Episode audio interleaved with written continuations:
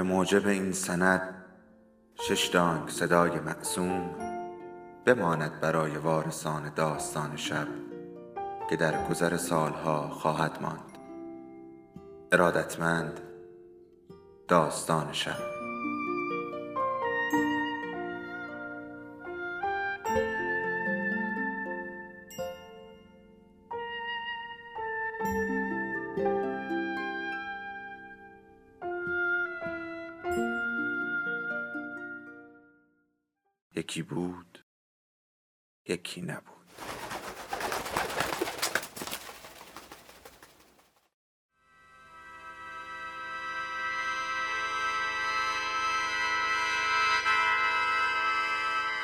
ناگهان کنجکاو شده بود. لحظه ای پیش از فرود آمدن اولین شلاق در روز اول شکنجه نیز دقیقا همین احساس را داشت. می‌خواست بداند درد تا چه حد است. انگار او را می‌زدند تا کنجکاویش را ارضا کنند. و بعد مغزش از تنش جدا شده بود ولی درباره آن قضاوت می‌کرد. می‌خواست بداند بدن انسان در مقابل شکنجه تا چه حد مقاومت می‌کند. و به همین دلیل مسئله شکنجه تبدیل شده بود به یک موضوع علمی و زیست شناسی هر قدر تنش را می‌زدند مغزش کنجکافتر می‌شد و می‌خواست به آزمایش بر روی بدن ادامه دهند تا اینکه از حال رفت. این بار نیز احساس می کرد که داخل گونی است.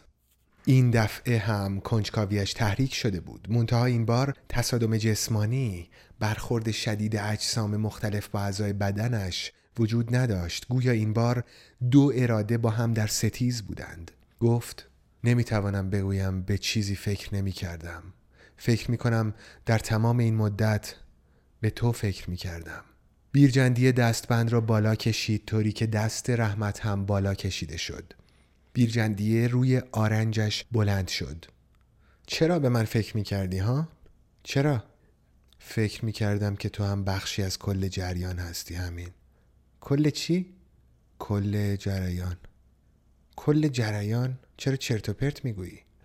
رحمت می‌خواست حرفش را خیلی دقیق بزند هرچه بادا باد یا طرف می‌فهمد یا نمی‌فهمد. مهم این بود که مسئله به آن صورت که در ذهنش بود پیش از آن که دیر شود بر زبان بیاید. گفت خواه آنها به تو دستور داده باشند که کلید را گم کنی.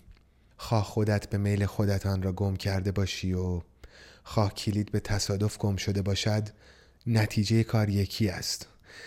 اگر کل جریان وجود نداشت تو به عنوان جزئی از آن پیش من نبودی.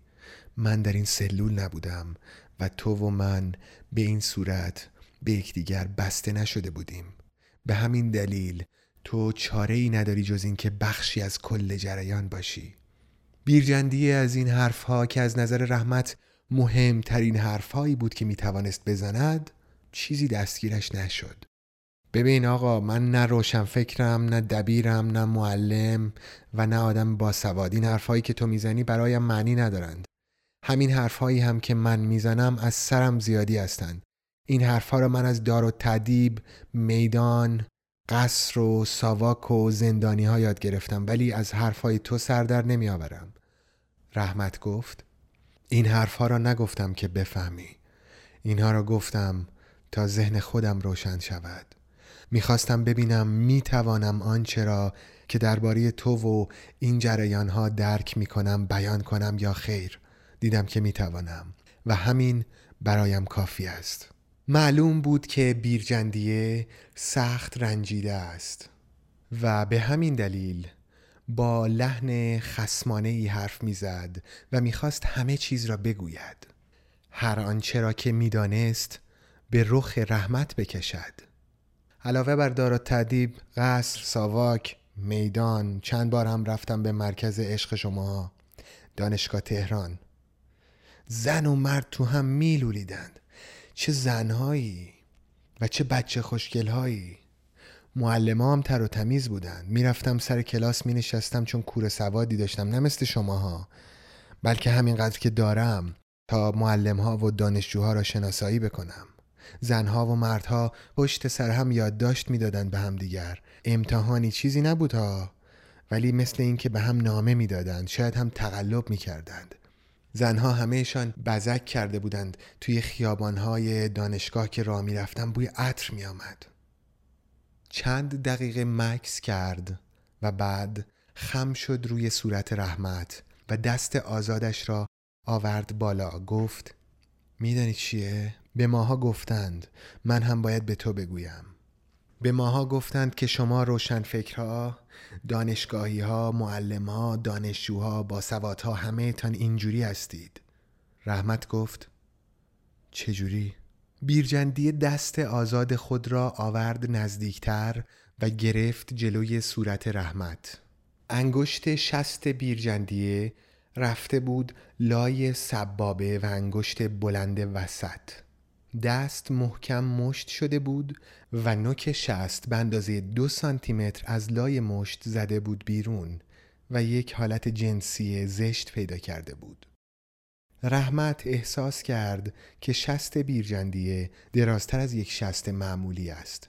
بیرجندیه با تأکید گفت همین شما همه تان از دم اینجوری هستید. من کلید را گم کردم. عمدن هم گم کردم تا پیش تو باشم و به تو بگویم که تو و همه آدم های شبیه تو اینجوری هستید. حالا دیگر بگیریم بخوابیم. رحمت احساس کرد که اتفاق جالبی افتاده و ناگهان پرده از روی همه چهره ها برداشته شده. داماد پیرزنی متعفن از آب در آمده است و یا پیرزنی گندیده در یک نمایش مستحجن نقش داماد را بازی می کند. در این بازی زشت و جالب محکومیت جدیدی در انتظار رحمت بود. این محکومیت چیزی در حدود دو تا چهار سال نبود و انگار ربطی به جرم او که همان فحش دادن به شاه در انظار عمومی بود نداشت. این محکومیت هم قدیمی به نظر می آمد و هم مربوط به آینده می شد. این محکومیت بی پایان به نظر می آمد و سوی یک دادگاه واقعا زیرزمینی وسیع غیر قابل درک تعیین شده بود و او را مشمول نوعی نفرین ابدی می کرد.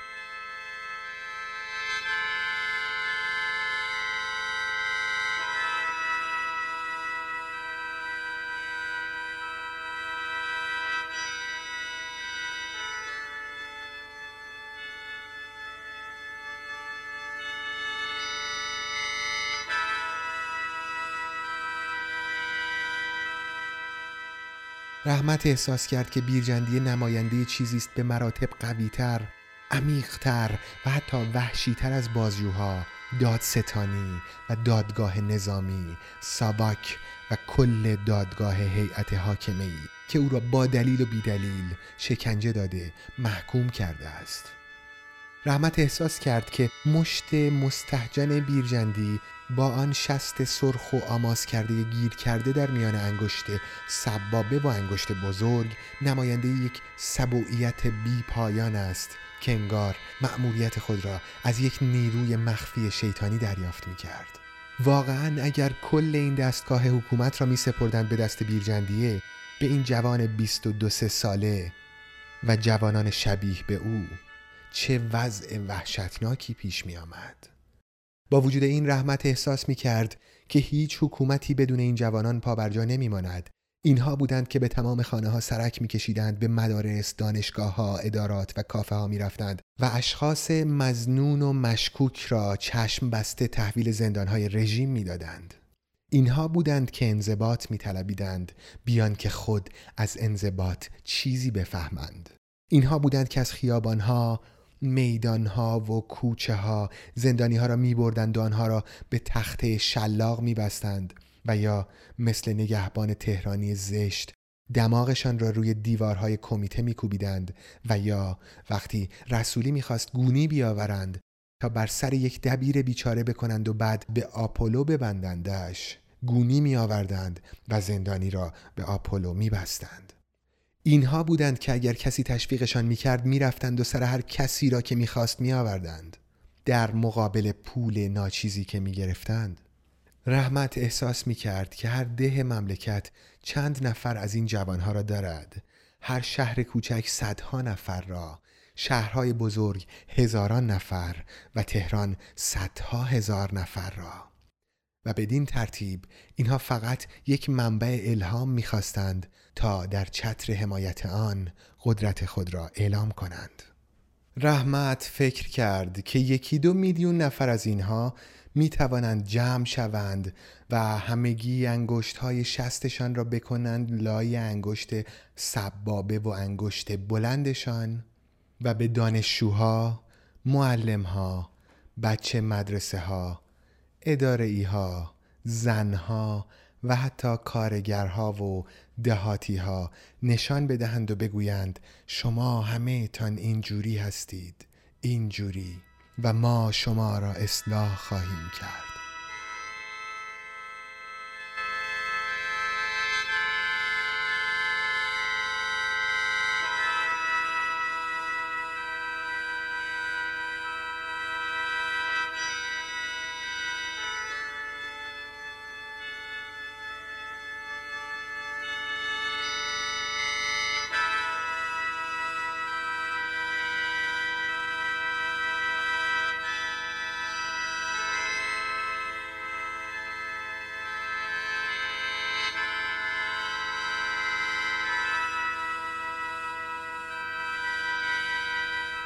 بیرجندی آرام خورخور می کرد.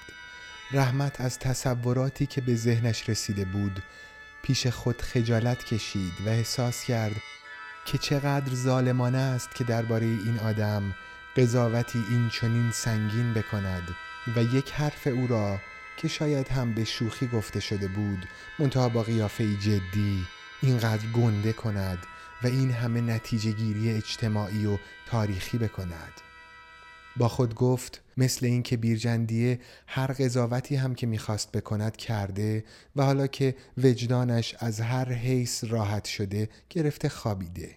رحمت فکر کرد که بهتر است او هم بگیرد و بخوابد. ولی خواب به چشمش نمی آمد خوابیدن با دستبند کار مشکلی است.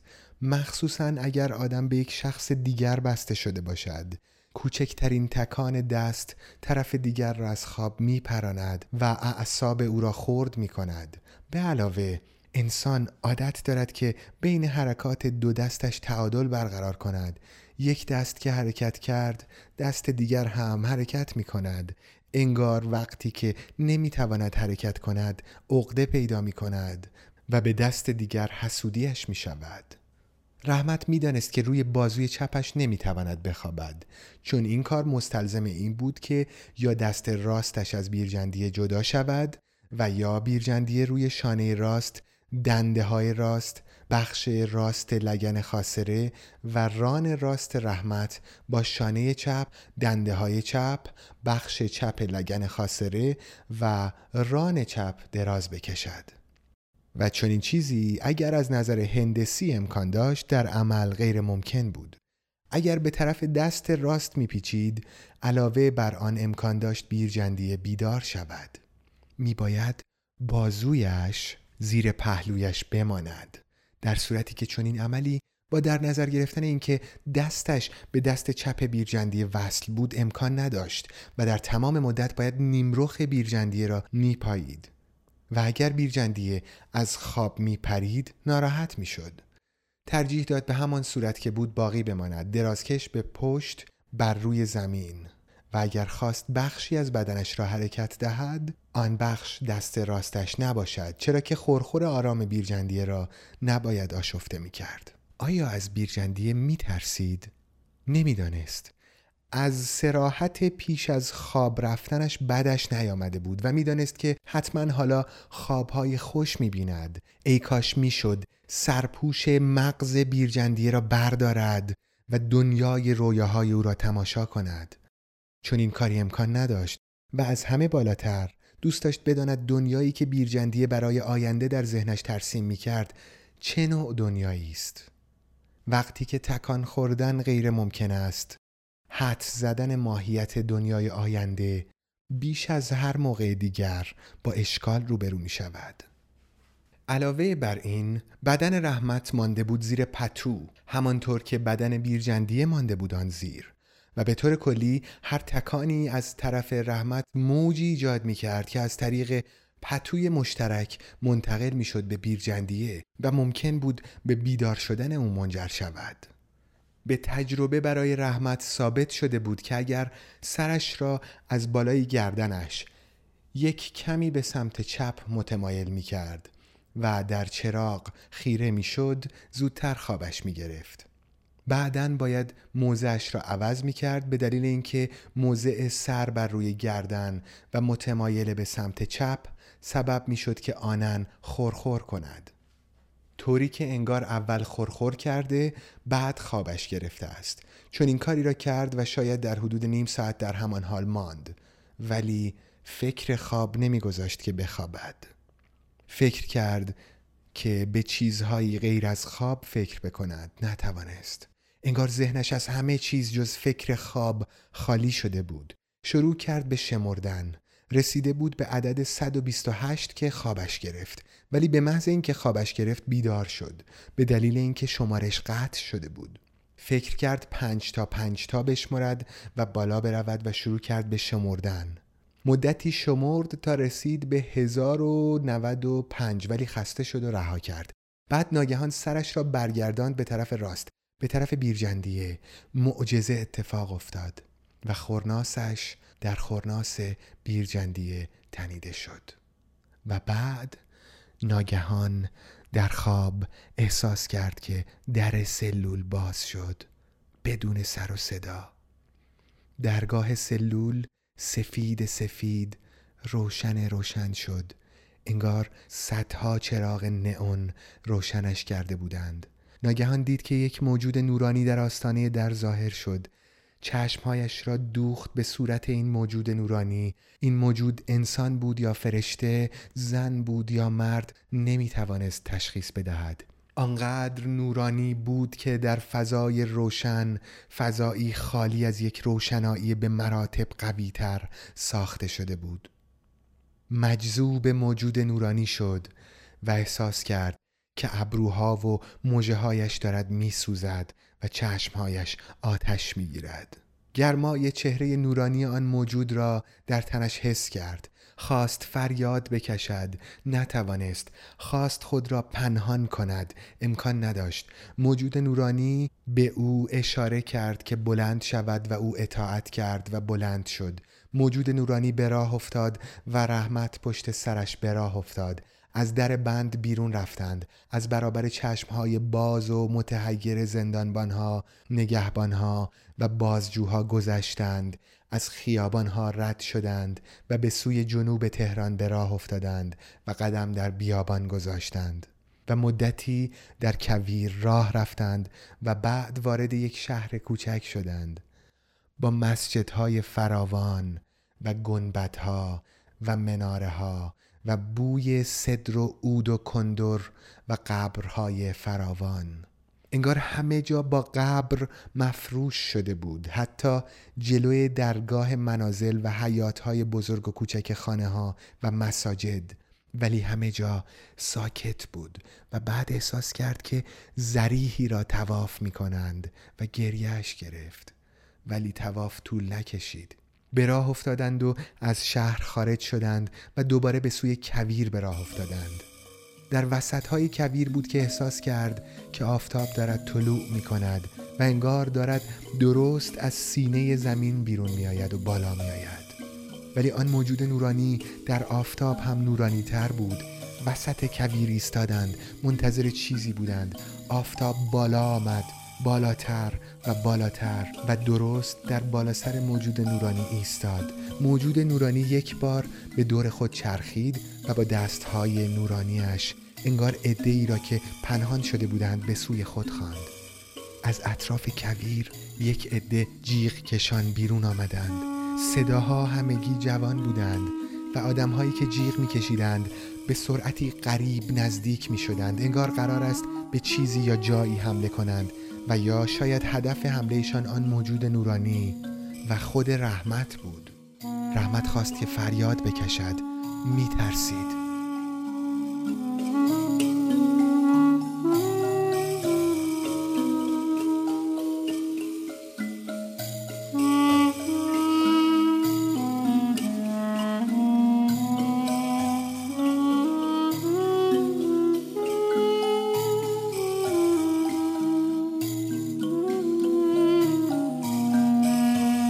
نورانی برگشت و با دست اشاره کرد که همه ساکت شوند. جمعیت اطاعت کرد.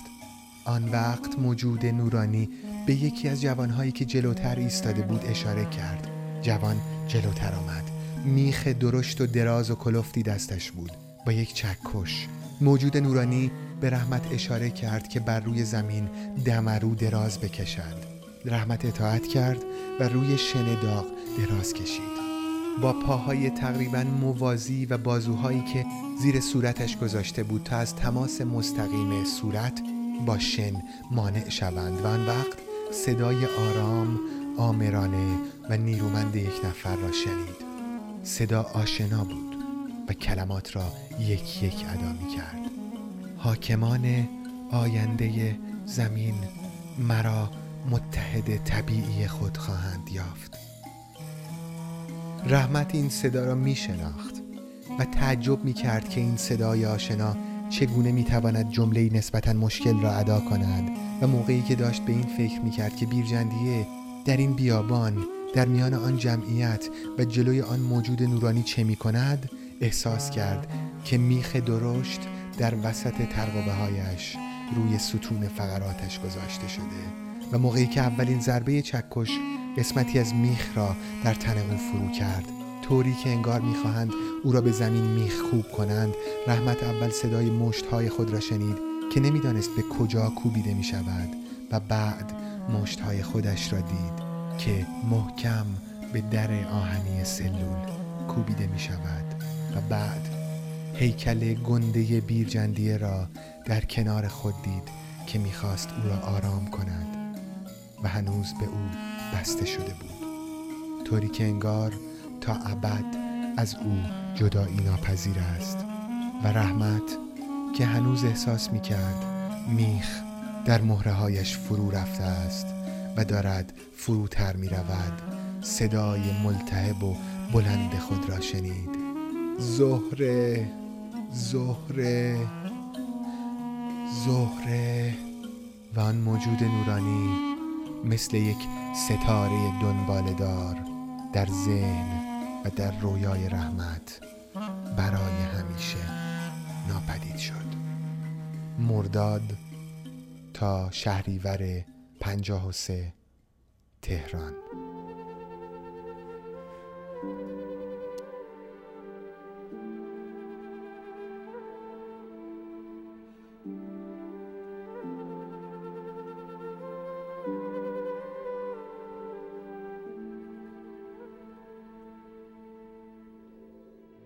داستان شب بهانه است. برای با هم بودن دور هم نشستن شنیده شدن.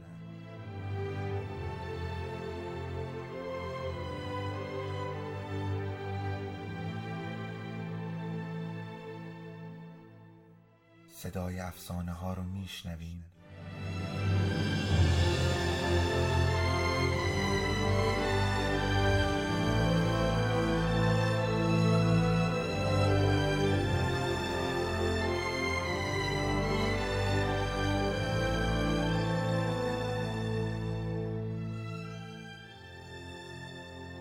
شبتون بخیر.